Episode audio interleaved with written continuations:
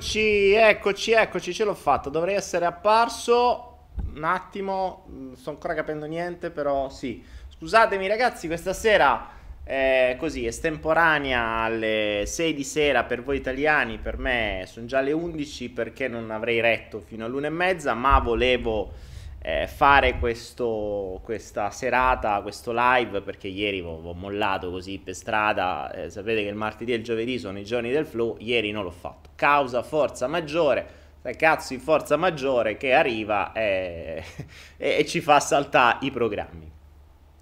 Per cui eh, voi mi direte qual è stata la forza maggiore? Che non c'è un cazzo da dire ieri, cioè fondamentalmente ieri non avevo niente da dire, no, il flow non flow cosa c'ho in testa? Un, una, cioè, già ho pochi capelli, stanno pure per i cavoli loro. Vabbè, insomma, vabbè, me li scompiglio, faccio prima, che forse se, se li metto così, forse sono meglio che se stanno così. Vabbè.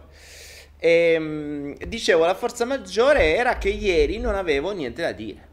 E quando non c'è un flow da dire... Eh, perché sono storti sti capelli? vabbè.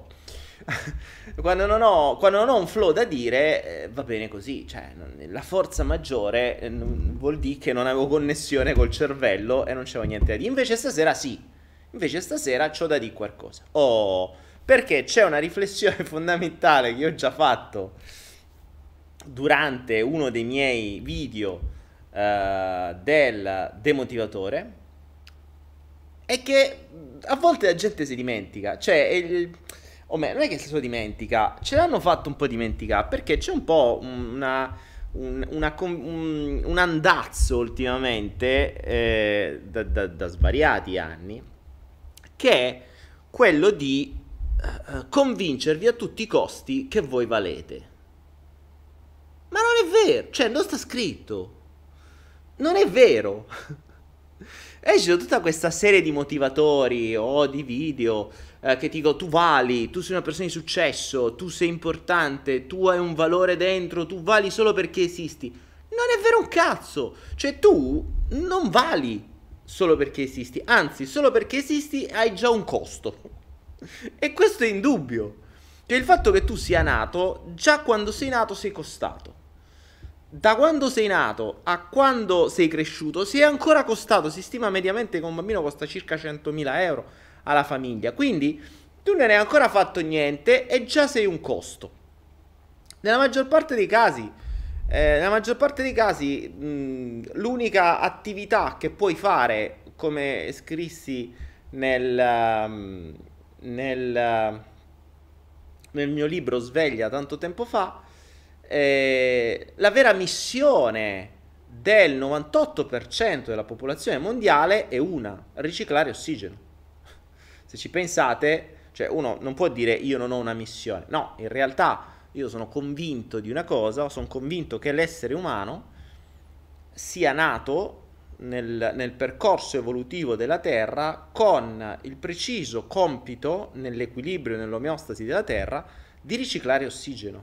Perché? Perché a un certo punto della, del, dell'evoluzione la Terra era piena di piante, i vegetali sono arrivati prima di noi. I vegetali che fanno? Assorbono ossigeno e tirano anidride carbonica. Eh, solo che se... Ehm, cioè, scusatemi, assorbono anidride carbonica e tirano fuori ossigeno. Siamo noi che assorbiamo ossigeno e tiriamo fuori anidride carbonica. Che succede però se un ambiente diventa pieno d'ossigeno? Esplode. Per cui se ci fossero stati soltanto i vegetali, la nostra atmosfera sarebbe diventata così piena d'ossigeno che eh, sarebbe, sarebbero aumentati incendi, eccetera, eccetera. Quindi a quel punto l'evoluzione ha dovuto creare un personaggio che facesse l'opposto dei vegetali, cioè assorbisse ossigeno e desse anidride carbonica. Quindi fondamentalmente secondo me, nel mio percorso evolutivo mentale, l'essere umano nasce per favorire la vegetazione. Poi, in realtà, quello era l'obiettivo, poi in realtà ha cominciato a distruggerla, però teoricamente la missione di un essere umano è quello di riciclare ossigeno, al massimo condensare umidità. E questo è quello che fanno in buona parte delle persone. Ma questo non è un valore, questa è una prerogativa che hai cioè, ognuno di noi ha questa capacità, riciclo ossigeno, vabbè, se ti metti vicino a una pianta, la pianta ringrazia perché gli stai dando anidride carbonica che le serve, ok, ah, va bene. Però, però, la convinzione che vi stanno infilando adesso in testa che tu vali, tu hai un valore, tu vali a prescindere. Cioè, io vedo un sacco di gente che si affaccenda dicendo: Ah, io. Ehm, quando se avete visto il, il salto quantico, siamo arrivati. C'è un, un video sul, uh, sui bisogni funzionali, dove uno dei bisogni funzionali che in molti hanno è il bisogno di apprezzamento. È particolare il bisogno di apprezzamento, no? Perché se ci pensiamo già la parola apprezzare, apprezzare. Se qualcuno di voi ha mai lavorato in un negozio, come commesso o come commessa, quando arriva uno scatolone di roba nuova, il capo ti dice, senti, vai un attimo a apprezzare quei vestiti. Vai un attimo a apprezzare quelle, quelle, quelle cianfrusaglie che sono arrivate vai un attimo a apprezzare quei vestiti. Che vuol dire? Che tu vai vicino al vestito e dici, oh quanto sei bello, oh che figo che sei, oh, oh sei proprio veramente bello, oh, sei meglio di quello là, oh, oh, sei veramente figo. No, cioè apprezzare il vestito vuol dire che tu vai con la macchina prezzatrice e gli scrivi 10 euro e l'hai apprezzato. L'hai, l'hai prezzato. Da questa modalità si, nasce il bisogno di apprezzamento che noi lo vediamo come, ah, mi, mi sta apprezzando, no, ti sta dando un prezzo, cioè ti sta dando un valore. C'è gente che va de matto per bisogno di apprezzamento. E la cosa bella è che il bisogno di apprezzamento è, è proprio, cioè, ho bisogno di un valore quasi monetario, è come se chi ha bisogno di apprezzamento ha spesso bisogno di essere messo prima di quello che per te vale. Cioè, che ne so, se per me la cosa più importante è il lavoro o il tempo o quello che, che ne so, se la persona ha bisogno di apprezzamento vuole che tu togli tempo a quello che per te è valore per darlo a lui o a lei perché lei così si sente più di valore. Poi stanno quelli che vogliono apprezzamenti sul lavoro, cioè vogliono eh, che, che, gli si dica bravo, hai fatto un ottimo lavoro. E ad esempio nei network, nei network marketing, eh, bisogno di apprezzamento è figo perché e basta che li portano su un palco a, a, fargli applaudire, bravi, hanno raggiunto, che ne so, gli danno una spillina e il, questo riconoscimento, questo apprezzamento per loro è, è meglio de, de prende 10.000 euro. Infatti ci giocano molto su questo. E, mm, quindi attenzione a questo cioè, quello che, che voglio, su cui voglio farvi ragionare, e tra l'altro adesso ci arriviamo perché stiamo facendo anche un po' di cosucce simpatiche che poi vi, vi regalerò. Ehm, questo concetto del tu vali a prescindere, secondo me è una minchiata colossale. È una minchiata colossale in realtà con l'unico scopo di non farvi dedicare tempo ad acquisire valore. Cioè, oggi sento parlare la gente dall'alto del suo nulla. Quanti ne conoscete? L'avete visto il, uh, il flow sull'effetto Dunning-Kruger? Cioè, meno sai, più ti senti figo più sai e più ti senti ignorante. Proprio perché più conosci, più sai di non sapere, più sai che sai veramente poco, più ti senti ignorante, più stai zitto. Invece più non sai, più ti senti figo, più pensi di sapere tutto. E dall'alto del loro nulla parlano e danno insegnamenti, danno eh, giudizi, danno quello che vogliono. Vi sarà capitato, no? Vi sarà capitato personaggi del genere sono ovunque, sono all'angolo di ogni strada. Secondo me stanno pure qua in mezzo a noi, si nascondono, stanno zitti adesso. Ehm, perché? Perché la società ha costruito questo modello per cui tu vali a prescindere e sto valore ti deve essere dato. Dove sta scritto? Non è così. Cioè, non è per niente così. Vediamo i curriculum. Ecco, io non so se avete notato, questa sera dietro di me non c'è niente. Non c'è niente per un motivo. Perché questo siamo noi quando nasciamo. Cioè, niente. Niente. Attenzione, adesso non parliamo, siamo un'anima immortale, eh, milioni di vite. Ok, non stiamo parlando di spiritualità. Quello lasciamolo fare gli finti spirituali. Se vogliamo vedere la finta spiritualità, va bene, ma quella lì, se vai in astrale, tu appena nato puoi essere pure il figlio di Buddha e lì ti danno pure le spilline, ti danno il buddino d'oro, dici, questo, questo è tuo padre, bravo, complimenti, sei nato un nuovo messia. Ma in astrale, poi ritorni qua e sei un coglione qualunque. Non è che tu vedi in giro, oh guarda che sorfio di Buddha in astrale, e quelli ti dicono sì, vieni un attimo qua, questo è il TSO, te rinchiudemo, psicofarmaci pesanti e Buddha te lo scordi. Invece nel mondo reale... Ti dico che cagate pazzesche. Mi, mi, mi, ascolto mentre dico le cose, me le riascolto dentro la mia testa mi rendo conto di quante cagate dico. Nel mondo reale tu sei così, c'è un niente vuoto, così. Ora, che cos'è che riempie il tuo valore? Cioè, perché tu dovresti essere un valore per il mondo? Perché da quando sei nato, per adesso, hai solo tolto risorse al mondo. Beh, questo è indubbio, eh? cioè, tu da appena sei stato concepito sei diventato un costo. È un, un mangiapane a tradimento, fondamentalmente. Cioè, tu togli risorse al mondo senza dare niente in cambio. Quindi di valore non ne hai dato, ne hai solo preso. Ora, già che tu hai preso per un sacco di anni valore, arriverà un punto in cui lo vorrai ridare indietro, no? O che fai? Pensi che tutto ti sia dovuto e ti è dovuto che sei nato e ti è dovuto che ti hanno cresciuto e ti è dovuto che ti hanno allattato e ti è dovuto che ti hanno dato da mangiare e ti è dovuto che ti hanno vestito e ti è dovuto che ti hanno mangiato, pisciato, eh? E poi, e poi continua a dire, eh beh certo, mi hanno dato tutto, mo continuo così nella vita, mi deve essere tutto dovuto. No, non è così. Cioè il valore l'hai preso perché qualcun altro te l'ha dato, arriva un punto in cui poi dovresti darlo indietro. Però il valore tu non ce l'hai, cioè sei questo muro vuoto. Come lo riempi? Boh. Come, sei, come fai a... Qual è il valore che tu apporti al mondo? E io... Mm, mi ha fatto sempre sorridere, e qui vi sfido a, a, una cosa. Mi hanno fatto sempre sorridere i curriculum, no? I curriculum, insomma, secondo me, feci una volta un, un, un intervento all'Università di Napoli eh, dove mh, distrussi i poveri ragazzi che si stavano laureando, cioè, spiegando loro che il curriculum cioè, è carta straccia. Eh, n- non ha senso. Il curriculum è l'apoteosi del ciò che hai fatto. Cioè, no, attenzione, non ciò che hai fatto. È una lista di nomignoli dati su cose su mh, mm, magari lavori che hai fatto che non hanno senso. Cioè, se tu mi dici dal 1997 al 1998 sono stato eh, direttore marketing manager eh, eh, del gran film eh, di questa azienda, cazzo vuol dire?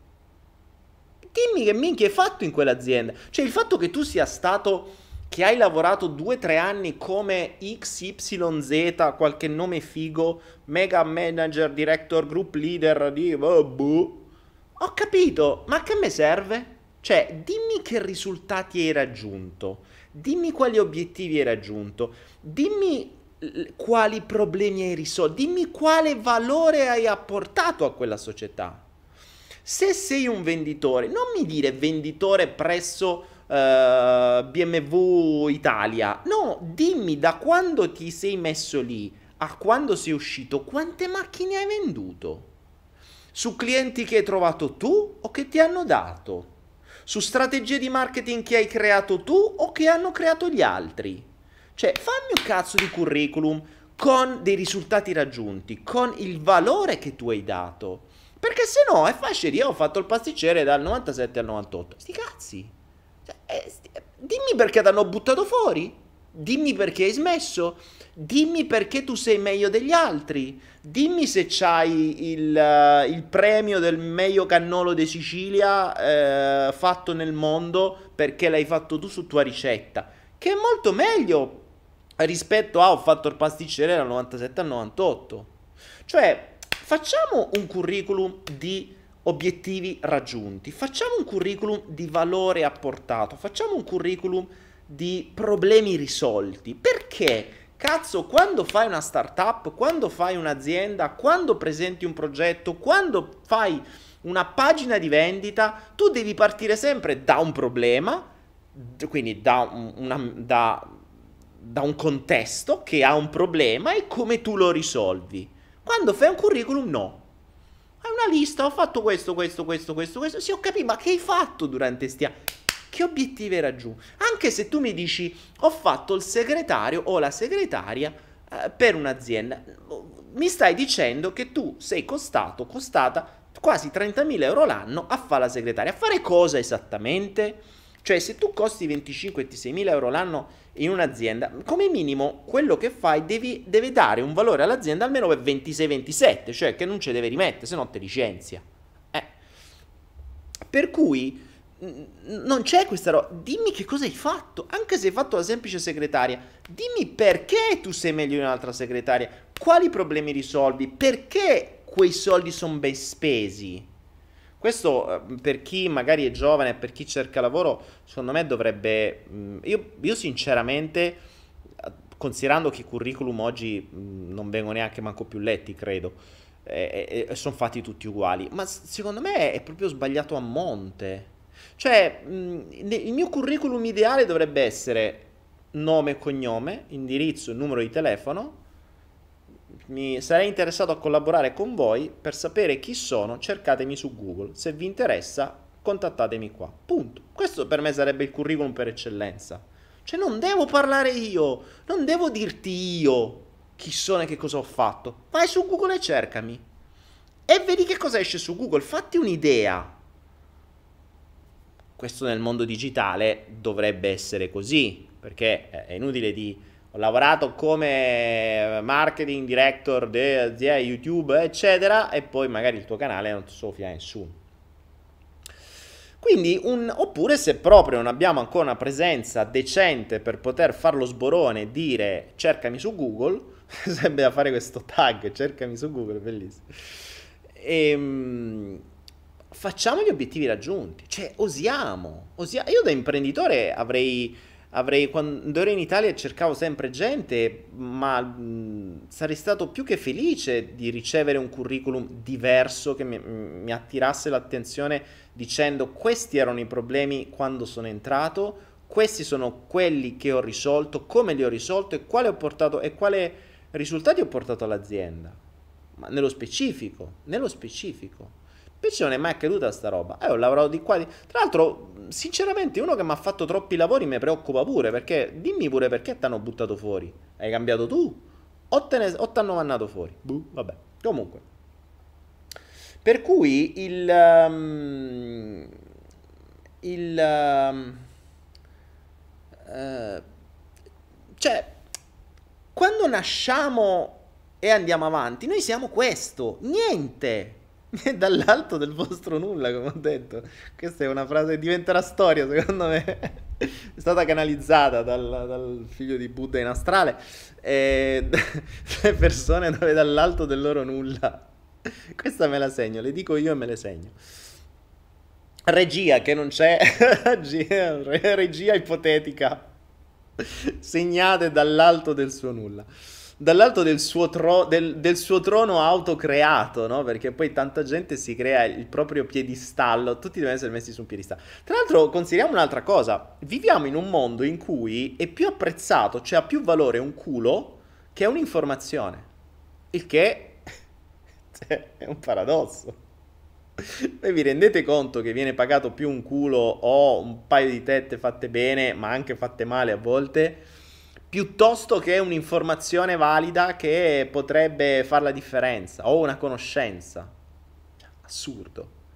La cosa, però, questo è, è ben fatto, è ben studiato, ricordatevi, io apprezzo e, e, e ammiro eh, chi ha creato questo sistema perché ha dei fondamenti che sono geniali, cioè dovendo creare un mondo fondamentalmente di schiavi ignoranti, è normale che debbano spingere e far sì di convincere tutti che il vero valore sta dove in realtà il valore non c'è. Così che la gente spende buona parte del proprio tempo a farsi la tartaruga sugli addominali e si dimentica della tartaruga che c'ha in testa. Perché quella rimane lenta uguale. C'hai la tartaruga sì sugli addominali che puoi mostrare in spiaggia, ma se poi ti dicono eh, eh, scusa, ma 2 più 2? Uh, mi pare 4, però non ho qualche dubbio. Ovviamente sto esagerando, però neanche tanto, però neanche tanto. Ricordando tra l'altro che il culo, le tette, gli addominali prima o poi spariranno. E che cosa accadrà quando quelli non saranno più un valore? Anche perché non è che siano un valore, sì, per molti immagino che, mm, ad esempio, molti uomini danno sicuramente più valore a, a un paio di tette e un culo piuttosto che a delle informazioni, delle conoscenze o delle abilità, purtroppo. Per cui il mercato c'è, è vero, ma non sarà per sempre. Tra l'altro, quel materiale lì è vero che può avere un valore perché la gente gli dà un valore, ma è anche vero che c'è tanta concorrenza ed è anche vero che scade. Cioè, è, è una roba che scade e che può avere chiunque. Invece l'informazione e conoscenze no. E tra l'altro, se hai informazioni e conoscenze, non hai paura di trovarti in mezzo a una strada a 50 o 60 anni, perché tanto hai le basi, ma se ti ritrovi a 50 anni che sei ancora vuoto così, sei finito, cioè sei veramente finito. E oggi come oggi non è difficile, oggi come oggi con il mondo che sta andando così velocemente, buona parte dei lavori spariranno. Eh, buona parte delle, delle, delle, vecchie funzioni non avranno più senso perché ormai ci saranno intelligenze artificiali, ci saranno eh, gli algoritmi, ci saranno tutti. Per cui mh, mm, diamoci un, una svegliata prima che sia troppo tardi. Ma anche, ecco, la mia sfida che vi lancio è questa. Innanzitutto fate un vostro curriculum non di ciò che avete fatto, ma degli obiettivi che avete raggiunto. Tanto per vedere un po' che avete fatto nella vita. Così che se proprio parlate dall'alto del vostro piedistallo, almeno lo sapete qual è il vostro piedistallo, perché se poi da lì vi rendete conto che non è cambiato un cazzo nella vita, scendete un attimo dal piedistallo e non parlate dall'alto del vostro nulla, zitti, buoni e ascoltate. E, tra l'altro c'è un'altra cosa che mh, mm, io non ho mai concepito, soprattutto poi nel, nel, nel, nel mondo del lavoro, Ed è un altro, uno, un altro dei motivi per cui poi sono andato via dall'Italia, che perché fare un'azienda in Italia è veramente difficile con la mentalità che ci si ritrova. E, ehm, perché sul sito di commercio elettronico io devo mettere i termini e condizioni e i termini di recesso e garanzia. Quindi, se te una roba ti arriva e non ti piace, rimborso C'hai 30 giorni per rimandarle indietro. Perfetto. Se non ci sono questi termini e condizioni, PayPal non mi permette neanche, neanche di integrarsi. Quindi è obbligatorio. Ci sono le leggi. Ora, perché se io ho un dipendente e dopo 30 giorni non mi piace, non lo posso mannare a fanculo e mi arrivano cause e cause e cause dei eh, de, de, de sindacati? Cioè, perché se vendi e sei tu l'imprenditore, c'hai mille rotture di palle per soddisfare il cliente e l'imprenditore è quello che non viene mai soddisfatto? Perché si crea una struttura, ovviamente la risposta è, è retorica, vale il discorso di prima, cioè il sistema è impostato in modo tale, no? Che quanto più sei ignorante, tanto più sei, mh, sei protetto. Perché? Buh, non si sa. Cioè, i sindacati fondamentalmente, è vero che mh, molte volte possono tornare utili per tante cose, però a volte un po' esagerano. Non ci dimentichiamo che la Cina è il primo paese al mondo per produzione e, e sta diventando, cioè sta conquistando il mondo con le sue produzioni perché non ha i sindacati. Ma non perché, attenzione, non crediate che la Cina eh, sì, dice il, il, le condizioni di lavoro, ma non è tanto la Cina. Cioè, in Cina le condizioni sono in, con una mentalità completamente diversa. La Cina, l'azienda è la casa, cioè è, è un po' diverso. Poi dovremmo parlare invece degli iPhone che molti hanno in mano, dove vengono prodotti e con i materiali che vengono estratti, da dove e da chi allora sì, lì ci dovrebbero stare i sindacati, ma dovrebbero colpire iPhone. Se ci fossero i sindacati dove vengono estratti vari, eh, le varie materie prime che, eh, che servono per uh, i vari telefonini o qualunque cosa che, che sia tecnologico, e quelle, quelle robe lì andrebbero boicottate dall'inizio alla fine. Per cui, per cui non, non si comprende perché il valore, cioè perché uno dovrebbe avere valore a prescindere. Non è così. Non è così. Cioè, qualunque cosa voi comprate, quando apprezzate, quindi quando viene prezzato qualcosa, non so se io ho, ho questa roba qui, questa roba qui ha un valore perché c'è una materia prima, il bambù, che ha un costo, alto o basso di quello che sia, c'è un lavoro dietro di una persona che in base a dove sta. Il lavoro, se questo ci ha messo, che ne so, mezz'ora per farlo, in Thailandia ha un valore, in Italia ne avrebbe un altro. Questo in Thailandia costa 5 euro, in Italia costerebbe 50. Non perché il prodotto è diverso, ma perché la manodopera costa in maniera diversa. Quindi il valore di questa roba qui è data da una funzione che è materia prima, lavoro più guadagno, margine, eccetera, eccetera. Quindi io faccio sta roba, sono capace a fare questo e, nel, e la persona che è capace a fare questo inizia ad acquisire un valore, cioè prima ero un nulla, oggi sono un nulla con la capacità di intagliare il bambù. Ok? Questo è il mio primo valore, la mia prima capacità. Non solo la mia prima capacità di intagliare il bambù, perché sono capace pure io a intagliarlo il bambù, io ho un coltello e lo faccio. No, ma intagliare il bambù bene e magari a farti le scimitarre di bambù in 10 minuti. Questo è un obiettivo da mettere sul curriculum, perché se mi serve un creatore di scimitarre col bambù e me ne servono 50, so che questo me le fa velocemente e me le fa bene. Perché non ci dimentichiamo che il valore è anche in funzione al tempo. Cioè, io posso pure essere il più bravo programmatore del mondo, ma se per fare una cosa mi ci vogliono 10 anni, tu non vali in uguale. Ok, cioè, mh, mm, rispetto a quello magari meno bravo, ma che mi ci mette due anni, poi magari mi servono altri sei mesi per verificare da un altro più bravo. Sì, ma ho sempre due anni e sei mesi invece che dieci anni. Quindi il valore è anche in funzione della velocità, eh? perché visto persone con delle velocità altro che tartarughe, qua c'è proprio tartarughe su tutto. E la velocità da dove ti arriva? Chiaramente dall'esperienza, perché se tu eh, sei capace a fare, io per fare la prima scimitara ci metterò 10 giorni, la seconda ce ne metterò 8, la terza ce ne metterò 7, la ventesima ce ne metterò 5, la millesima ci metterò 10 minuti. Quindi la velocità è in base a quanto sono capace e quante volte ho fatto qualcosa, quindi quanto sono bravo, anche oltre alla velocità mentale, eh, perché se mi distraggo a fare mille altre cose sono finito uguale. Ma anche quella è una capacità, cioè stare sul pezzo è una capacità. Quindi dall'alto del mio nulla, nel momento in cui comincio a imparare a intagliare il coso, metto nella mia brava Uh, nel mio bravo scatolone interiore una capacità in più. Il mio tempo l'ho dedicato a questo. Ora immaginate se questo qui, che non aveva niente prima, quindi valore 0, invece di fare scimitarre del bambù, se fosse messo a guardare amici.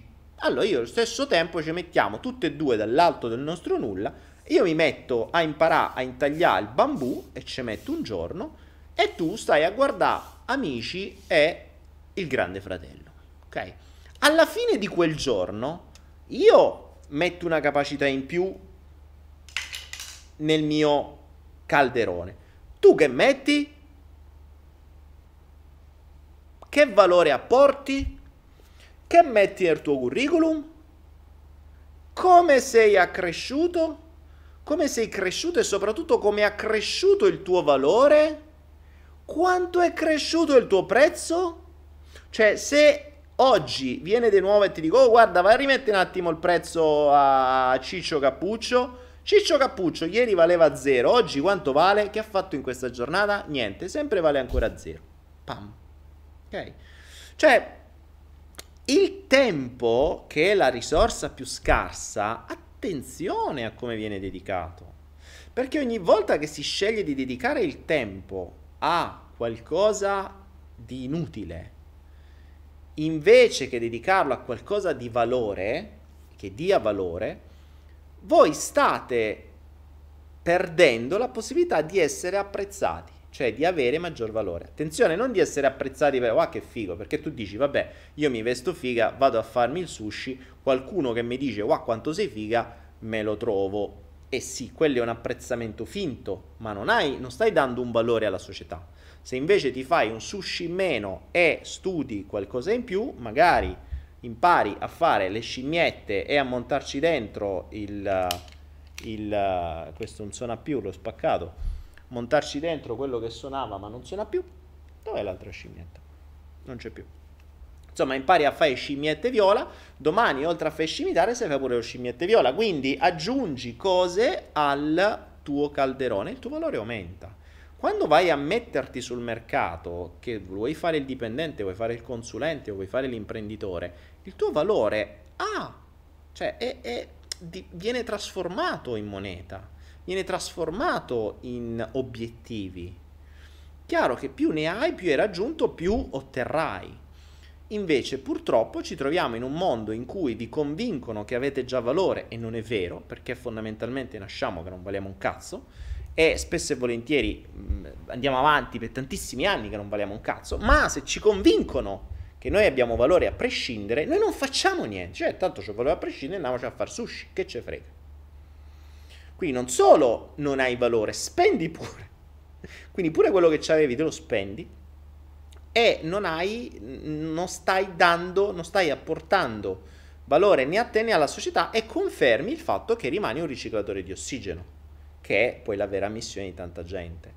Quindi io vorrei farvi ragionare su questo. Ovvio, attenzione, non è che vi sto dicendo no, dovete andare più a fare sushi. No, però comprendete che il tempo va dedicato in maniera diversa. Cioè, se io oggi posso stare a fan cazzo tutto il giorno, o se ho voglia per una settimana, o per un mese, o per un anno di non fare niente, è perché per i 35 anni precedenti mi sono fatto un culo che la maggior parte della gente non si farà neanche in 350 anni, con una velocità, con un tempo, con un impiego, senza uscire, senza...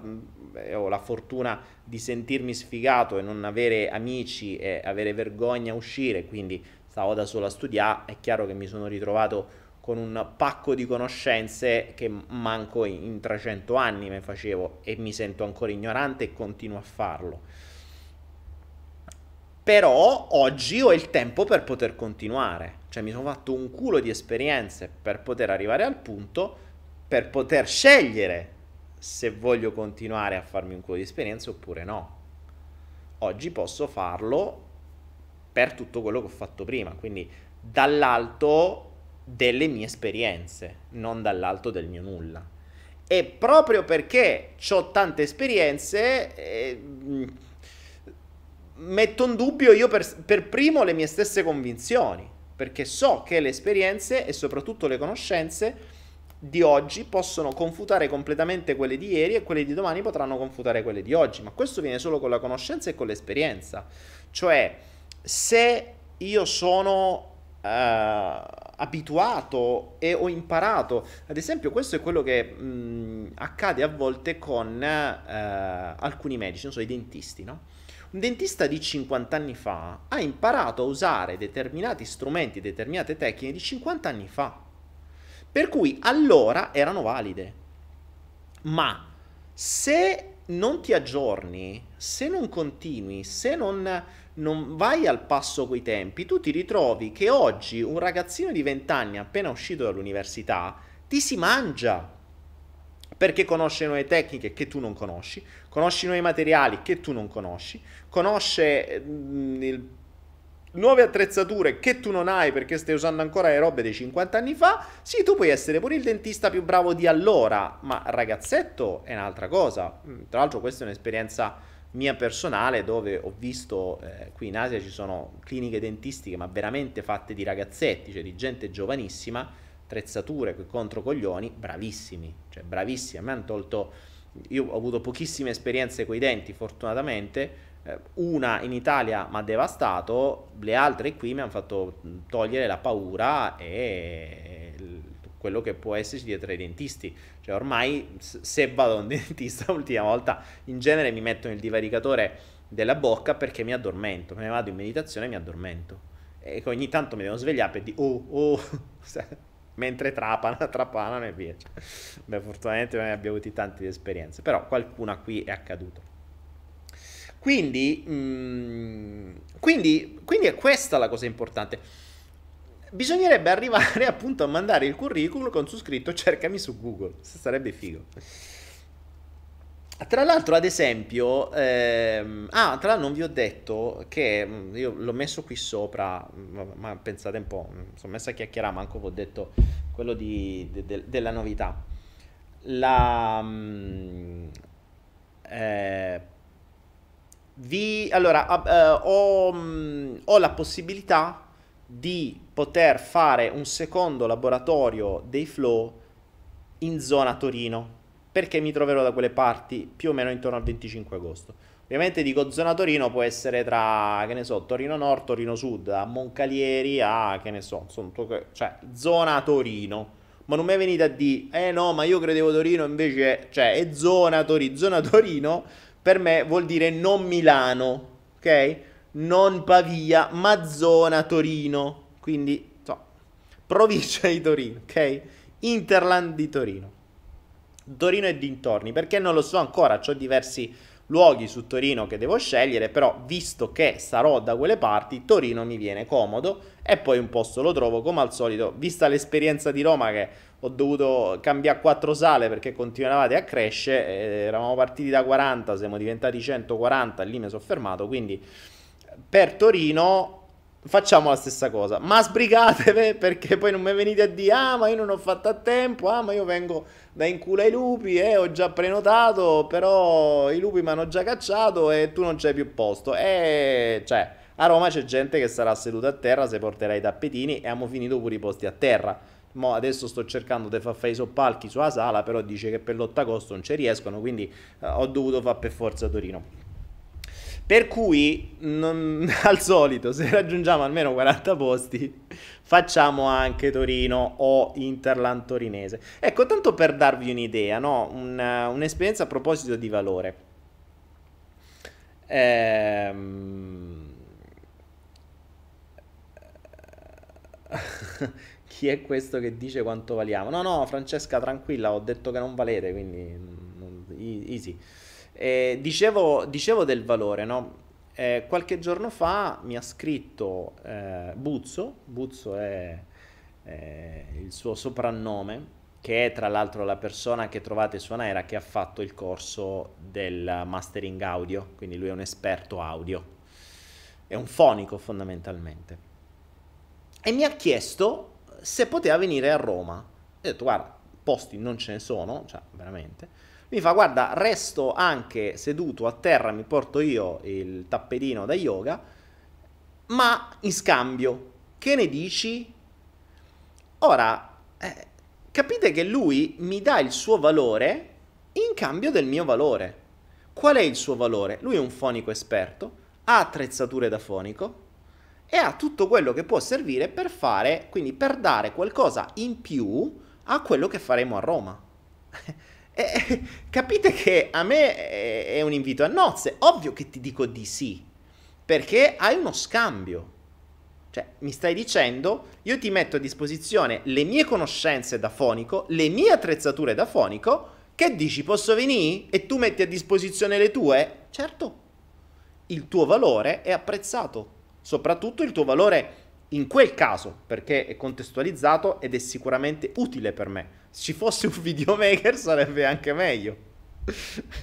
Però non abbiamo avuto un videomaker che si è proposto per, anche se non registreremo, ma faremo una sessione la sera, non con me tra l'altro, perché ci sarà anche uno spettacolo di magia, tra l'altro, il, il, la sera del, del, dell'otto e che registreremo, poi vi spiegherò perché.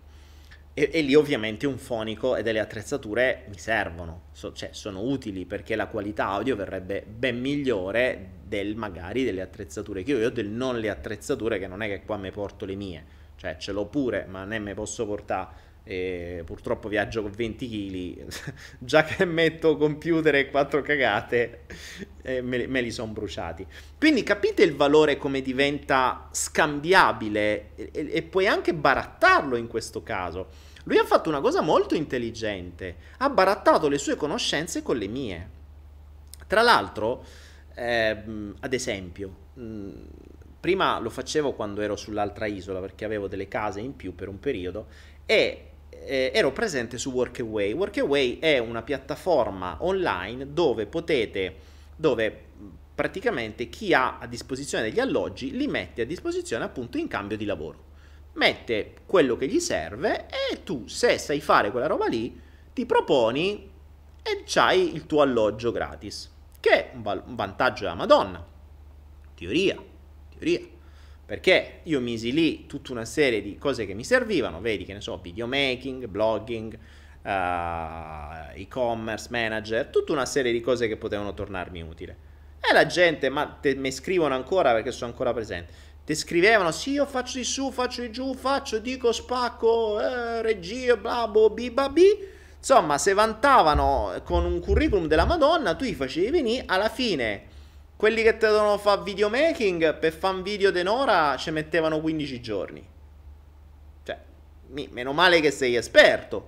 Che io che faccio il ragioniere e che non sono esperto, te lo faccio in un'ora, te dovresti usare e fare le cose super fighe, ci hai messo 15 giorni, quindi in due mesi mi fai due robe che avrei fatto in due giorni, quindi non è che mi stai lavorando 4 ore al giorno, mi stai facendo un cazzo, fondamentalmente. E poi trovavi quell'altri che si vantavano, facevano, dicevano, eh, poi uscivano, andavano alla prima festa, si ubriacavano, trombavano qualcuno, andavano fuori di testa e facevano più un cazzo. Cioè, purtroppo, questo andazzo l'ho visto non è solo in Italia, era tutta gente europea in genere che veniva. Ho fatto diverse esperienze perché ho, ho dato mh, casa a diverse persone, ma quelli che veramente hanno fatto qualcosa sono stati davvero pochi, davvero pochi, quasi nessuno, forse uno. Ad esempio, io qui in questo posto nuovo, io qui ci avrei una stanza da poter dare in scambio, ma in scambio di che? Cioè, non è che in scambio tu vieni, ti do una stanza gratis e te devo pure perdere tempo io a spiegarti o a insegnarti. Perché questa poi è l'altra apoteosi e l'altra assurdità del lavoro dipendente. Cioè la gente eh, arriva che non sa niente, perché il fatto che tu abbia una scuola, una laurea, vuol dire non hai assolutamente valore, non è che hai un valore, hai un titolo. Quindi hai delle pseudo conoscenze, ma tu puoi avere anche una laurea alla Bocconi eh, con 110 lode, se entri nel primo studio commercialistico ti danno quattro fatture e ti dicono boh fammi un conto profitti e perdite con questo software, tu guardi lì, che è questo software? Buh. E come si fa? e ti serve qualcuno che la tua laurea non serve una mazza, ma ti serve qualcuno che ti sta presso, appresso, appresso e ti insegna come schiacciare i bottoni per insegnarti a usare quel software nella speranza che tu sia veloce a capire.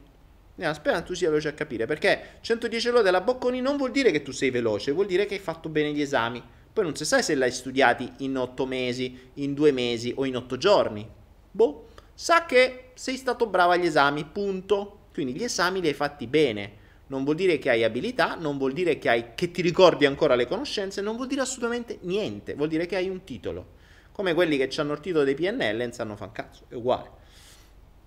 Quindi, mm, cioè, oggi come oggi, se uno volesse... E tra l'altro i cinesi, i cinesi, tanto per capire i cinesi, a Prato, che ormai è colonia cinese, tra un po' quando entriamo noi a Prato ci vorrà il visto, per, per poterlo fare. Se vi fate raccontare da un pratese come hanno fatto i cinesi ad entrare a Prato, vi fanno capire la loro strategia che è stata di un'invasione ben studiata nel tempo.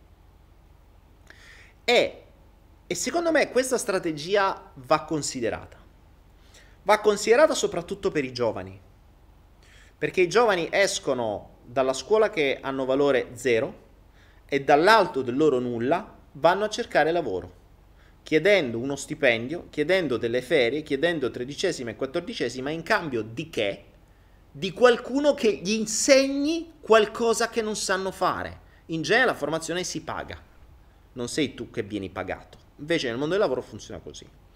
I cinesi hanno fatto questo. Sono arrivati a Prato tanto tempo fa, sono andati nelle aziende tessili e hanno detto, scusate, sono nuovo, vorrei imparare, posso stare da voi e lavorare gratis mentre imparo? E quelli hanno detto gli imprenditori italiani, oh figo, abbiamo dei lavoratori gratis, wow, certo, vieni da noi. E così hanno imparato a usare tutti i macchinari tessili. Dopo che hanno imparato a usare tutti i macchinari tessili, ci è voluto un po' di tempo, sono voluti anni, sono arrivati gli altri e sono andati dall'azienda a dire scusa un po', compro io, levati dalle palle. E si sono comprati tutte le aziende. Cos'è successo? Che prima le aziende tessili facevano il, il pantalone, guardate il mio, questo ragazzi, per la serie La moda la faccio io. Questo è uno dei miei pantaloncini corti e, e, se non fate i bravi rischia che mi metto questo al flow. Guardate qui con un accostamento con maglietta viola. Cioè, proprio tipo un pugno nell'occhio che me vedete per forza. È bellissimo, questo è un colore verde, bianco e bellissimo. Quindi voi siete capaci a fare questi pantaloni verdi, bianchi e neri e li vendavate, magari vi costavano un euro e li vendevano a 10 i tessili Cosa facevano? In più, quando io sono arrivati i lavoranti gratis, questi gli costavano ancora di meno. Gli costavano 0,80 e li vendevano sempre a 10 euro. I gargarozzoni, come si dice a Roma. Poi che è successo? Sono arrivati i cinesi, hanno imparato tutto, si sono comprati le aziende e questi non solo gli costavano ancora di meno, ma invece di venderli a 10 euro li vendevano a 2. E tutte le altre aziende attorno sono morte perché la concorrenza non la reggevano più. A quel punto, quando erano in crisi, si sono comprati veramente tutto. Quindi sono arrivati con alcune, sono entrati, hanno imparato, hanno acquisito, hanno sbracato i prezzi, hanno mandato in crisi tutte le altre, si sono comprate le altre e adesso hanno praticamente la Cina in Italia e la produzione made in Cina è diventata made in Italy. Quindi standard, standard cinesi, macchine italiane, cose italiane e ti puoi permettere di avere la, la, il marchettino Made in Italy.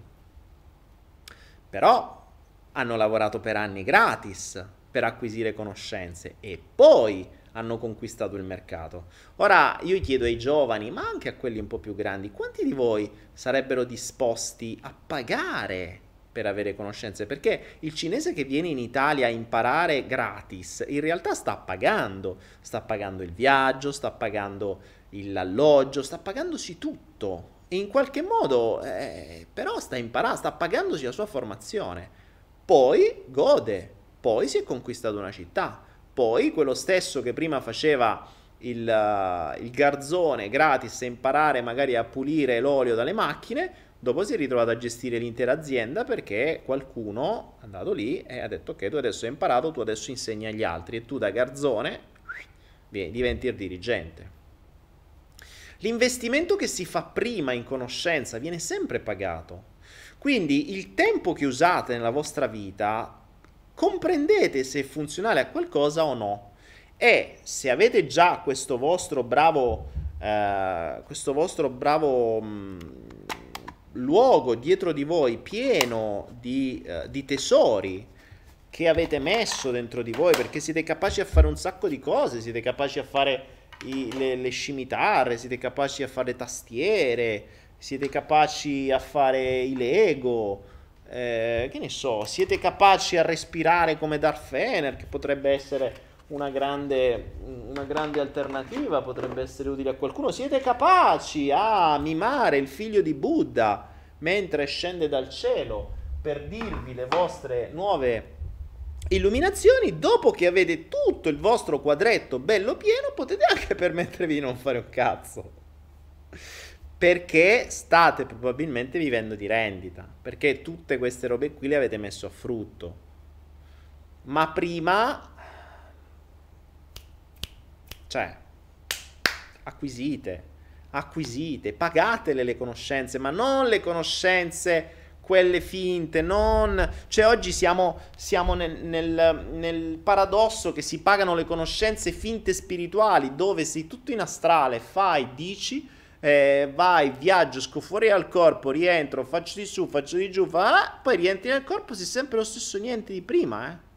Cioè quelle li hai pagate, cazzo, e poi vuoi essere pagato tu per acquisire conoscenze reali nel mondo reale dove vivi con un corpo reale. Cioè non ci dimentichiamo che se siamo fatti di un corpo fisico che accettiamo o non accettiamo, ma stiamo su un corpo fisico, su una terra fisica, ci sarà un motivo. Se no, nascevamo in astrale. Quindi perché se stiamo nel corpo fisico dobbiamo perdere tempo in astrale? E soprattutto, in astrale qualcuno ha mai trovato un pacchetto di soldi per pagare l'affitto non in astrale? Cioè, e questa è la domanda che io mi sono sempre chiesto. Io lo chiedevo alla gente che stava spesso in astrale. Gli dico, senti, ma lei una curiosità ma quando stai in astrale, riesci a trovare qualcosa per pagarti affitto quando ti risvegli? Perché se no dovresti stare un po' più di qua. E non è che stai in astrale per fuggire dal fatto che qua non c'è una lira. Perché poi molti fanno così, no? Quindi il... Um...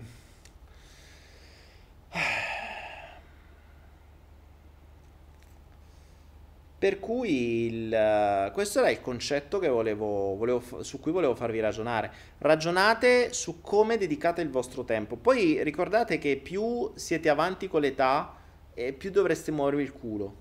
Cioè, in realtà dovrebbe essere l'opposto. Cioè, quando siete giovani, tra l'altro, oggi viviamo in un mondo con veramente degli opposti. Cioè, io vedo online dei fenomeni, ma veramente dei fenomeni 18-20 anni, dei comunicatori alla Madonna che fanno milioni su internet. E poi trovi dei bambacioni che stanno a giocare ai videogiochi, ma neanche ci guadagnano giocando ai videogiochi, perché c'è sta chi guadagna giocando ai videogiochi e chi spende giocando ai videogiochi. Per cui eh, cioè, si sta creando nella conoscenza, secondo me, un divario quasi come nella ricchezza. Cioè la classe borghese si sta distruggendo sempre di più. La classe borghese, la, la borghesia mentale, no?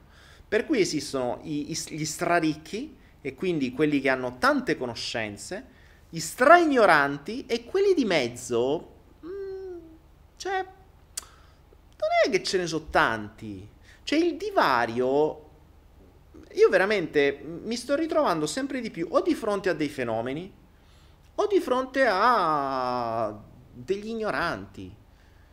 Ignoranti perché proprio ignorano, ma non è che tanto ignorano, ignorano, si credono sto cazzo, ma soprattutto non gliene frega niente di aumentare le loro conoscenze, cioè proprio nel concetto Dunning-Kruger del, del perfetto. E, e dall'alto del loro nulla emanano queste, queste, questi consigli un po' come i vecchietti, sapete i vecchietti che ci stanno quelli che lavorano nei tombini e i vecchietti che stanno tutti là attorno e dicono no no guarda aspetta sposta di là, no fai di là, vecchia tu che cazzo facevi? Ragioniere, allora stai a far ragioniere, fammi, fammi quello che svuota i pozzi neri, non rompe i coglioni. Ecco, c'è, c'è questa, questa prevalenza. Quindi scegliete in quale parte stare, scegliete se stare nella, nel, nel vecchio, cioè se diventare il prossimo vecchietto che cercherà di dare consigli all'esperto, oppure se essere l'esperto che guarderà il vecchietto e con passione gli dirà: Vabbè, grazie. Accetterà il suo consiglio e continuerà a fare quello che lui sa da esperto cosa fare. Perché nel mondo in cui ci stiamo muovendo o davvero si è esperti veramente in qualcosa o in più cose, o si sarà tagliati fuori, o si rischierà di essere, cioè di doversi limitare a fare, che ne so, il barista, uh, o... ma anche il barista. Il barista, non è che mi dici su un curriculum, ho fatto il barista tre anni. Sì, dimmi quanti caffè hai fatto, dimmi quanti caffè riesci a fare in un minuto Dimmi quanti cocktail conosci a memoria. Dimmi che cosa sai fare. Perché il fatto di aver lavorato in un bar non vuol dire che sei capace a fare. Però se ad esempio usassimo una comunicazione diversa quando facciamo il curriculum, per esempio, e invece io ho fatto il barista, puoi dire che sei esperto nei tramezzini ultra wow col, con l'oliva e cose esperto ho fatto il corso di tramezzino marketing visuale e te faccio quei tramezzini che fuori sembrano chissà che so, poi li apri e dietro non c'è più un cazzo perché era solo fuori. Sapete i tramezzini. Mi sono mai capitati quei tramezzini quando mangiavo i tramezzini in Italia cioè, praticamente fanno sto pane così, alcuni li fanno. Cioè, ste fette di pane che so così, no? Poi mettono una palletta al centro di tutta una cosa fighissima, c'è cioè proprio una palletta che quando la tagli ti viene fuori sto tramezzino che sembra che è pienissimo di tutta sta roba, in realtà c'è solo sta mezza palletta e dietro è tutto pane. Vabbè. Però quello è marketing visuale. Quello è marketing visuale, perché tu fai un tramezzino pieno, bello spalmato, pieno di roba, ma schiacciato e più brutto, ma meglio, bo- ma più buono, dentro a mezzino che c'ha una palletta al centro che sembra un po' gonfio e poi non c'è un cazzo. Un po' come quelli che si gonfiano con i bombardoni, no? sono tutti gonfi, però cioè, di sostanza non c'è niente. Vedi, Lialli diceva io facevo tante mance e si vede che avevi, la, avevi, trovato una modalità per fare tante mance. Lialli non lo voglio sapere che modalità avevi trovato per fare tante mance. Per cui... Mm, per cui, per cui era questo quello che volevo, volevo dire. Tra l'altro stiamo preparando un'applicazione molto carina ehm, per farvi notare per farvi annotare l'utilizzo del vostro tempo. Così che dopo che l'avete usata, magari per una settimana o per un mese, vi renderete conto perché raggiungete gli obiettivi o perché non li raggiungete. Perché il vostro nulla si riempie o perché il vostro nulla rimane nulla. Perché lì vi verrà sbattuto in faccia dalla statistica l'utilizzo del vostro tempo come lo usate e eh, visto che mh, il sistema bene o male ha condizionato le menti a dormire per un terzo del tempo, mangiare per l'altro terzo eh, e lavorare per l'altro terzo, mangiare intendo svago in genere, perché tanto mangiare è diventato uno svago, non nutrirsi. Eh, non è che rimane tanto tempo, eh. Cioè, quando vi impegnano costantemente e poi tra un attimo e un altro vi mettono i social media dove pubblicare i selfie di quello che mangiate eh, e pave qualche like in più, capite bene che il vostro nulla così non è che si riempie più di tanto. Ah, ricordatevi che una selfie su Instagram non riempie il vostro nulla, riempie solo Instagram. Cioè, Instagram non fa parte del vostro nulla. Instagram non fa parte del vostro curriculum. A meno che a meno che su Instagram non avete, grazie magari a qualcosa che qualcuno gli dà valore, tipo dutete in culo, una cosa del genere, eh, non avete qualche centinaio di migliaia di followers, allora a quel punto iniziate ad avere un valore anche per le aziende che vi useranno come degli schiavi, per, che vi useranno, in realtà vi useranno come delle... Come, come degli, mm, come dire, come degli appendini, no? come dei manichini Uh, come dei manichini in una vetrina abbastanza grande. Per cui se voi dite guarda io sono un bel manichino e sto piazzato su una strada centrale di una grande città, allora tu, bel manichino in una grande città, hai maggior valore di un manichino cesso in una piccola città. Perché c'è più passaggio. Oggi questo si risolve con una buona immagine, con centinaia di migliaia di followers inizia a avere un valore perché arriva il venditore di pantaloni verdi, bianco e neri con gli elefanti e ti dicono senti tu che hai tutti questi followers e che sei apparso in televisione due minuti a fare una comparsata su amici, mettiteli un attimo e fai vedere che tu vai in giro con questi, così noi ne vendiamo di più e metti il link che per comprare questi pantaloni vai sul sito e ti compri i pantaloni verdi, neri e bianchi con gli elefanti. E così si fanno, co- così hai un valore, valore che poi dipende in base a quanto vali, eh, quanto, quanto puoi guadagnare. Ma questo è se sai se hai soltanto se, se sei un manichino. Se sei un manichino.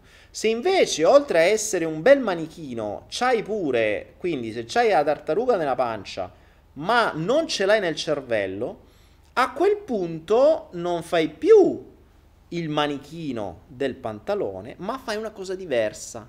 E alcuni più sgamati lo fanno. Lì vedi la differenza tra chi ha la tartaruga nel cervello e chi non ce l'ha. Cosa fanno quelli più sgamati? Per esempio, una volta che si sono creati il loro posto in prima fila su Instagram o su un social, ma oggi Instagram è quello che va per la maggiore, non vanno più dall'azienda a dire senti quanto me dai per mettermi sto pantalone e, e fa due foto e quelli dicono ah, ti do 200 euro, vabbè dammeli. E se pigliano i 200 euro e sono contenti così. Invece quelli sgamati cosa fanno? Vanno in giro per il web scoprono la novità. Wow, cazzo, un pantalone bianco, verde e nero con gli elefanti. Che figata! Questo qui non ce l'ha nessuno. Sai che ti dico? Contatto l'azienda e dico: Senti un po', quanto mi fai sto pantalone? Se io ti mando un sacco di gente, tu mi spedisci direttamente alle persone e. E quanto mi fai per sto pantalone? 2 euro? Fantastico. Pio il pantalone, mi metto su Instagram me lo metto io e dico ragazzi andate sul mio sito perché questo pantalone io ve lo do in offerta a 30 euro invece che 65 questa è la moda del momento guardate un po' l'ho messo io che c'ha la tartaruga. E quindi questo pantalone so venne a 35 invece di guadagnare due piotte così un'estemporanea per farsi due foto si crea una rendita automatica da 33 euro a pantalone venduto, dove lui non fa una beneamata minchia perché il suo sito che si è costruito perché nel cervello non c'ha soltanto il, la palestra, ma c'ha anche qualche conoscenza in più o paga qualche, qualcuno che glielo fa, si fa un sitarello dove vende due pantaloni, una mutanda e, e un reggiseno se è fluido e, mm, e, e si fa un business della Madonna, si fa un microsito di vendita di 5-10 prodotti con dei margini della Madonna sfruttando il proprio brand. Ad esempio Totti è uno che ha fatto così. Totti, che è uno sgamato, cioè non è... Eh, lui, lui fa il, faceva il finto stupido. Intanto facendo il finto stupido si faceva i libri delle barzellette e si fa una rendita e lui non ha fatto il, um, il, supporter, cioè non è che ha fatto l'influencer per le cose, si è creato lui il marchio. Se non ricordo male, baci a bracci dovrebbero essere forse di Vialli, di Totti, non mi ricordo.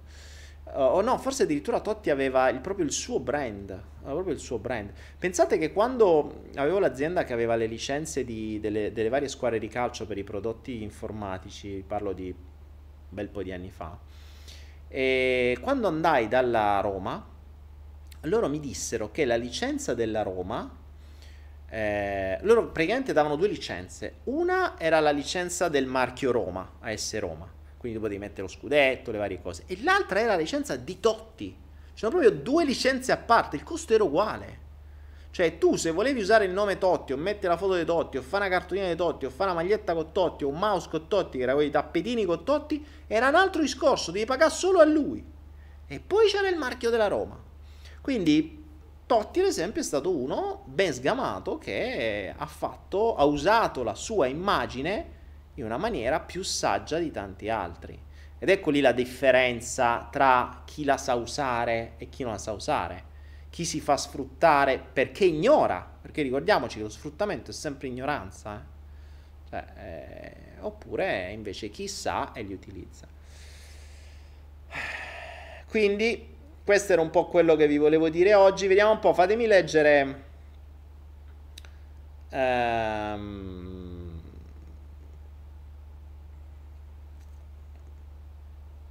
fatemi leggere. Che cosa scrivete?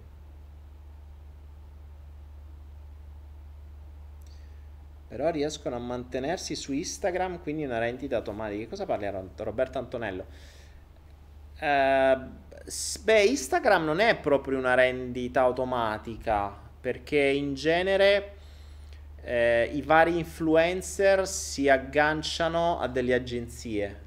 Difficilmente hanno loro. Infatti se vedete quelli che hanno i più grandi numeri in genere hanno sempre nella, nella descrizione l'agenzia di riferimento. Ci sono un po' di agenzie in Italia che fanno da, da trade union tra le aziende che vogliono, che hanno bisogno di esporre i loro prodotti e gli influencer che hanno l'immagine ma non sanno come monetizzarla.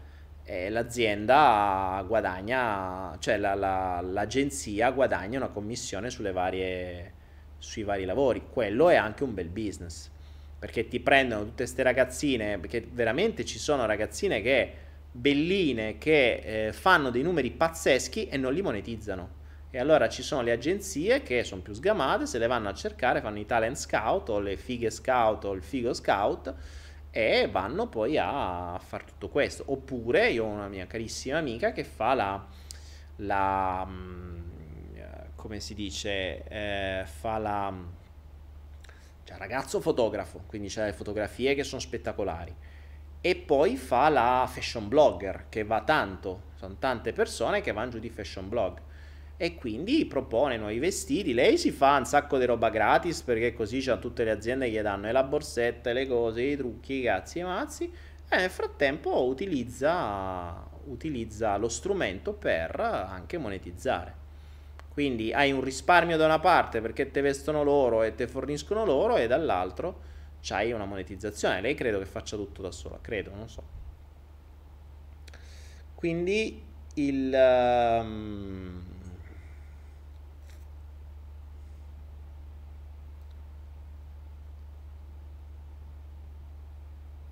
Pasquale Davino dice Daniele non le fai tu le live in lingua inglese? Ne ho fatto una in lingua inglese ma il mio inglese non è ancora perfetto, cioè purtroppo è molto maccheronico. Hai saputo di Camilleri? Che cosa devo sapere di Camilleri? Daniele, uno che sa usare benissimo la sua immagine è Conor McGregor.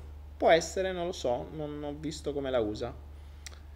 Mm, Luca Vittucci, quali sarebbero le conoscenze di base che ognuno dovrebbe avere? Ma Luca, eh, beh, soprattutto dipende da quello che vuoi fare. Perché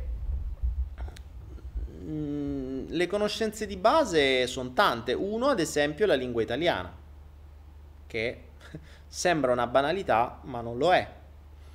Due è la lingua inglese, che anche questa, questa è, è già più difficile. Tre, la comunicazione, che è fondamentale, anzi la comunicazione viene addirittura prima la lingua inglese, cioè la comunicazione che non viene studiata da nessuna parte. E qui ovviamente ci viene eh, d'aiuto la PNL, ci viene d'aiuto la, la, mh, mm, tutte le tecniche di comunicazione efficace che la PNL ci dà e ci mette a disposizione. È ovvio che eh, poi da lì, ad esempio, mh, può tornare utile la comunicazione non verbale, ma già qui, se vai già oltre, può essere utile la comunicazione in pubblico. Eh, con la PNL, bene o male, impari un po' tutto. E questa è la base. Poi ti serve la comunicazione sul web la presenza sul web, quindi come comunicare sul web, con quali strumenti, come essere presente e, ehm, e poi quello che ti piace, e poi quello che ti piace. Questo, questa, queste puntate si chiamano passion perché vengono appunto per mh, usare le proprie passioni per creare qualcosa. Quindi è ovvio che se vai a studiare qualcosa che ti interessa, è più semplice studiarlo e ovviamente è un valore maggiore. Poi da quello che ti piace puoi anche trovare un modo per monetizzarlo, ma a prescindere da quello che sai, se non hai delle basi a monte come appunto sono le lingue e la comunicazione e la comunicazione sul web, tu puoi avere delle capacità immense ma non saperle usare cioè o meglio non saperle monetizzare. Vedi ad esempio gli artisti. Gli artisti sono, sono uh, spesso e volentieri dei geni creativi, ma non sono capaci a vendersi manco a carci. ce l'abbiamo nella storia. Moltissimi, moltissimi dei più grandi pittori sono morti poveri. Cioè i quadri sono diventati, sono diventati milionari dopo, dopo la loro morte. Ma ancora oggi è così. Cioè ancora oggi mh, grandi artisti eh, non si sanno vendere, ma perché la loro testa è artistica, la loro testa è mente, eh, mente mh, come dire, emotiva, non è parte razionale. La parte razionale è quella che eh, ti fa un... cioè si studia come vendere, si studia il marketing, si studia un po' tutte queste cose. La parte emotiva non gliene frega niente, crea, trasforma le emozioni in disegno, in suono, in musica, in arte, in ballo, in qualcosa. Ma anche la comunicazione è un'arte. Anche la comunicazione è un'arte. Può essere una semplice conoscenza, può diventare una vera arte. Se diventi uno speaker, uh, se diventi un trainer, se diventi un motivatore, se diventi uno storyteller, eh, diventa un'arte. E secondo me è vabbè, un po', un po', la mia arte, così si può dire. E, ed è molto bella. E sicuramente mh, più facile da imparare rispetto ad esempio a un talento innato che può essere, non so, il disegno. Cioè il disegno, io conosco persone, alcuni erano i miei cugini, ma conosco persone adesso che sono dei disegnatori, ma magari gente non ha mai studiato. Io ho mio cugino che era piccino, cioè aveva boh, 14-15 anni, faceva delle robe, ma con dei dettagli, con delle profondità, non ha mai studiato. Cioè lui aveva questo dono, il fratello ancora di più. Cioè una roba assurda, non si sa da dove cacchio gli sono venuti perché nessuno in famiglia disegnava, loro erano dei mostri. Pensate li abbiano usati? No, assolutamente no. Uno fa il lavoro dipendente e l'altro è schizofrenico.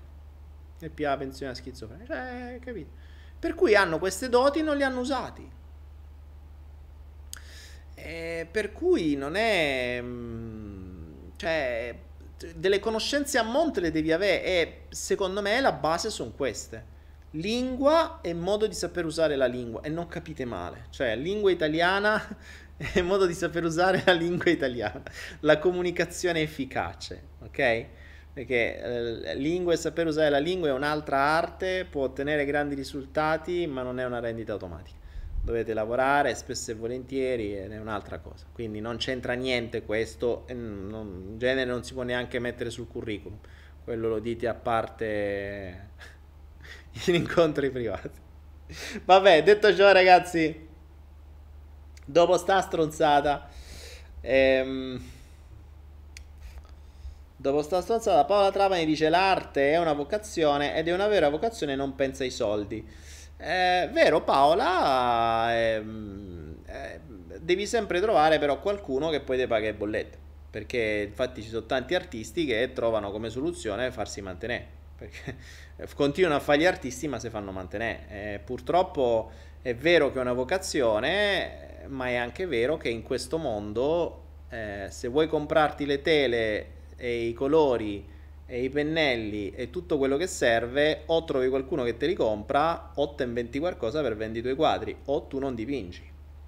Quindi oggi come oggi purtroppo anche le vocazioni eh, costano. A meno che non fai ballo, ti metti a fare ballo in mezzo alla strada e va bene così. Però c'è chi si accontenta e chi va bene così. Bene, bene.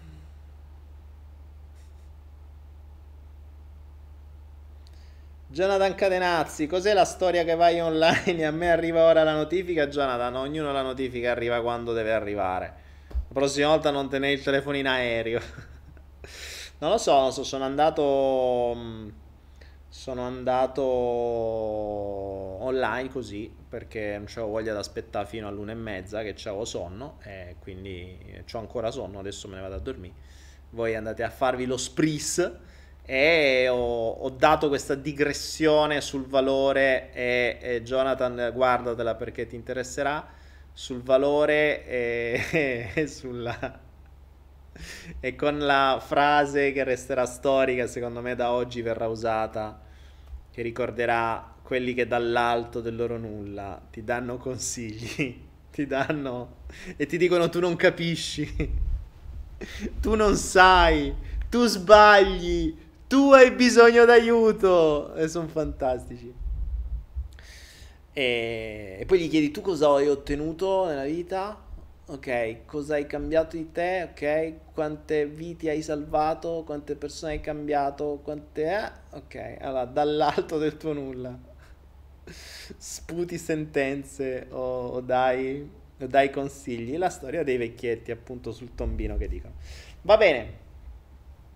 Matteo Oliva, Dani, perché la gente si ferma all'apparenza? Perché vanno condizionato così e il mondo è tutta apparenza adesso, cioè vi, vi bombardano dalla mattina alla sera con dei finti modelli, con delle finte vite, con, delle, con, con tutto finto e la gente è convinta che quella è la vita e tu ti senti sempre uno sfigato. Mm, è, stata, è stato creato questo mondo dell'apparenza per creare degli sfigati cronici. Cioè, la gente deve sentirsi inferiore. Quando ti senti inferiore, sei più controllabile. Perché ricorda che la logica del controllo è crea un problema, dai la soluzione. Quindi ti senti inferiore? Aspetta, te la do io la soluzione. Comprati l'iPhone 28 con 1800 euro. Vai lì e vedi che quando c'hai questo telefono in mano, wow, che figo. Tu ce l'hai, gli altri no. Vai giù a fare la fila. Vai, schiavo. E tu vai lì e poi dicono, eh però io non ce l'ho 1800 euro, non ti preoccupare, c'è la carta di credito revolving che costa soltanto il 25% al giorno di interessi, cioè poi tu compra, non ti preoccupare, ci pensiamo noi. Pa- pagherai quando vuoi, se vuoi, chissà, intanto compra il tuo cazzo di fa 1800 euro. Poi dopo un po' esce quello nuovo e tu hai spesi 1800, non, no, se senti ancora sfigato pure oltre i 1800 euro, don't worry, c'è la BMW S28 570 Ultra, è quella lì, quindi vai, non c'hai soldi, non ti preoccupare, vai giù di un altro mutuo. E così via. È così che si crea la schiavitù moderna, no?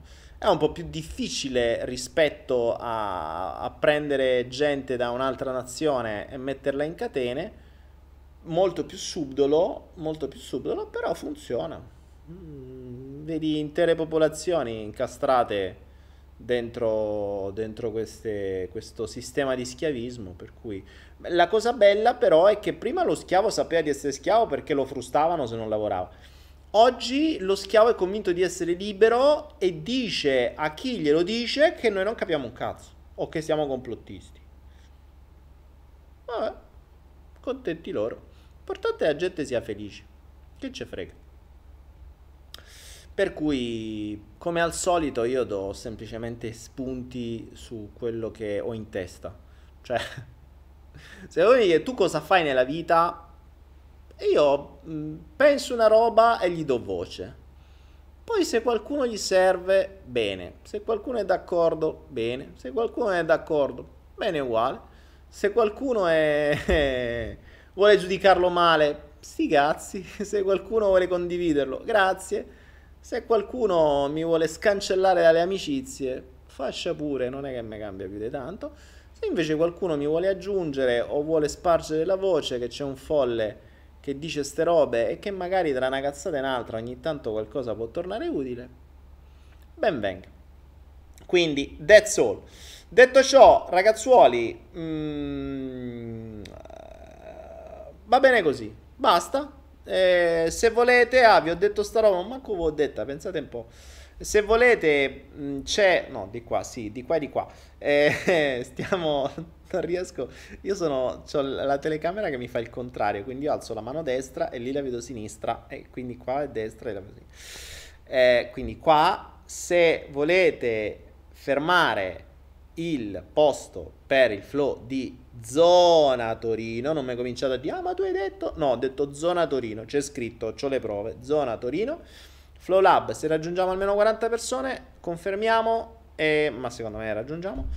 E, mm, e, lo faremo il 25 di agosto. Io, tra l'altro, dopodiché spero mm, di non stare oltre il 25 di agosto in Italia, però insomma, eh, dovrei, dovrei farcela. Per cui ultime, ultima data, credo che non ce ne saranno altre, non credo proprio perché sennò dovrei trattenermi di più e non ne ho alcuna voglia.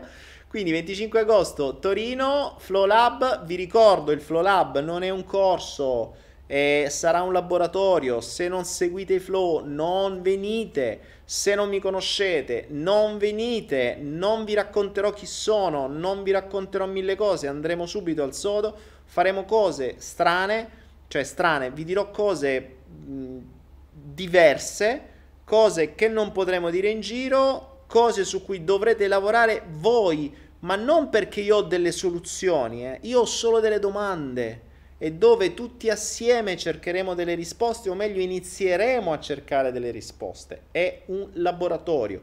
Nei laboratori si fanno esperimenti, non si hanno soluzioni.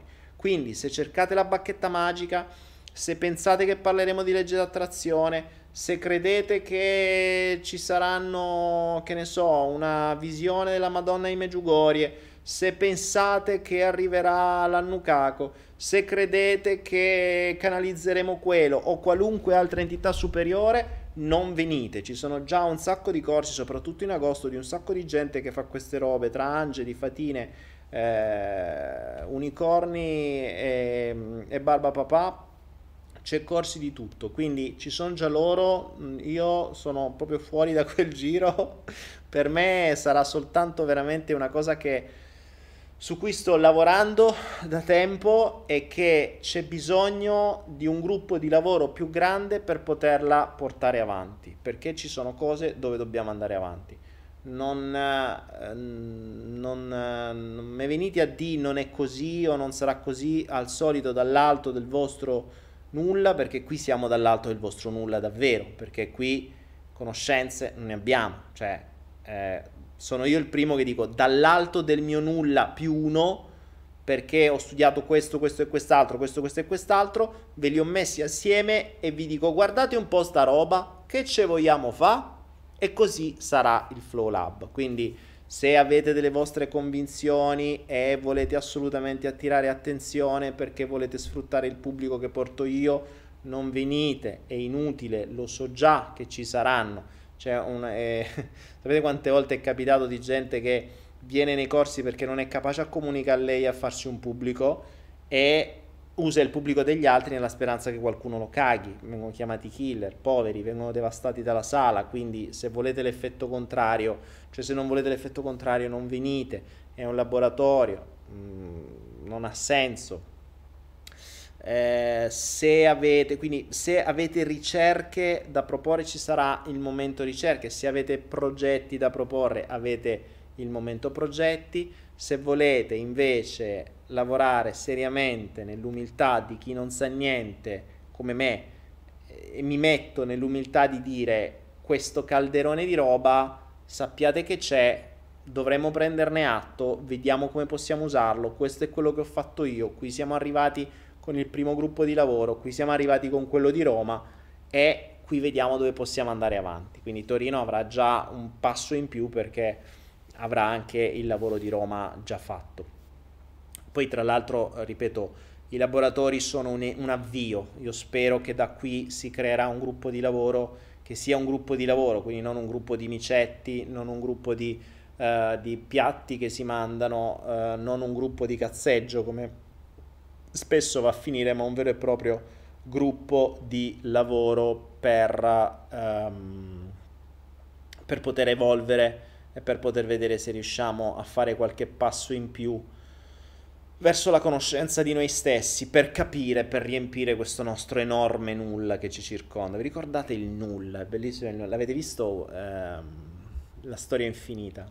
Atreyu, lo ricordi col cane? Na, na, na.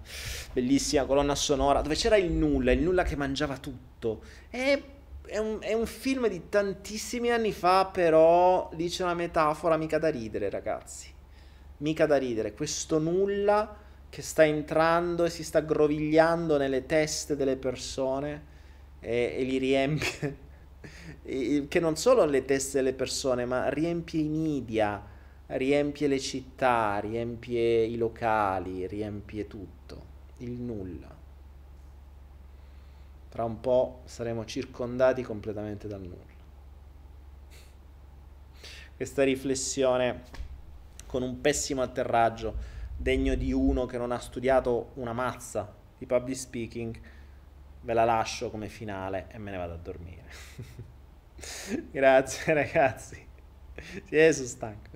Grazie ragazzuoli, grazie, grazie, grazie. Cercate di riempire il vostro nulla e cercheremo di aggiungere qualche pezzetto in più sia a Roma che a Torino. Grazie, grazie, grazie. Noi ci vediamo domani con un flow. Ah, domani ragazzi, fermi. Domani, uff. Uff. Ce l'abbiamo, ce l'abbiamo di parlare, da parlare nel flow ragazzi. Domani flow speciale come tutti gli altri sono speciali, ma domani è speciale perché domani c'è proprio quello che è speciale nella sua specialità, dove vi riempirà un po' di più del nulla e dove parleremo, secondo me, di, vediamo, il titolo potrebbe essere Flow 100 e spicci, mi ricordo qual è, 26-27, uh, uh, vediamo, devo trovare il titolo, chiudo oggi, faccio un teaser del titolo di domani. Eh, mi deve venire, mica è facile. Non sto, vedi quando, quando, non ho la connessione veloce, sto andando, sono connesso col 3G, cioè sono connesso con la mia coscienza collettiva a 3G invece che a 4G. Il 5G meglio di no, se no dice che poi devono tagliare i capelli, se no fa, fa, fa interferenza. Allora, il flow di domani lo chiameremo mm, uh, cipolle, repressioni e dipendenze. Bello, mi piace questo, mi piace. Ho creato è arrivato. Cipolle, repressioni e dipendenze. Bello, battezzato così. Flow 100 spicci, domani, giovedì, ore 20 e 30 sul tubo dal titolo Cipolle, repressioni e dipendenze. Vi aspetto domani, ragazzi. Buonanotte a tutti. Sigla, che non c'è. Non c'è la sigla. Cazzo, non c'è la sigla qua. Non c'ho manco di Flowman, non c'è niente. Boh. E quale metto? Metto questo. Vabbè, stato buono.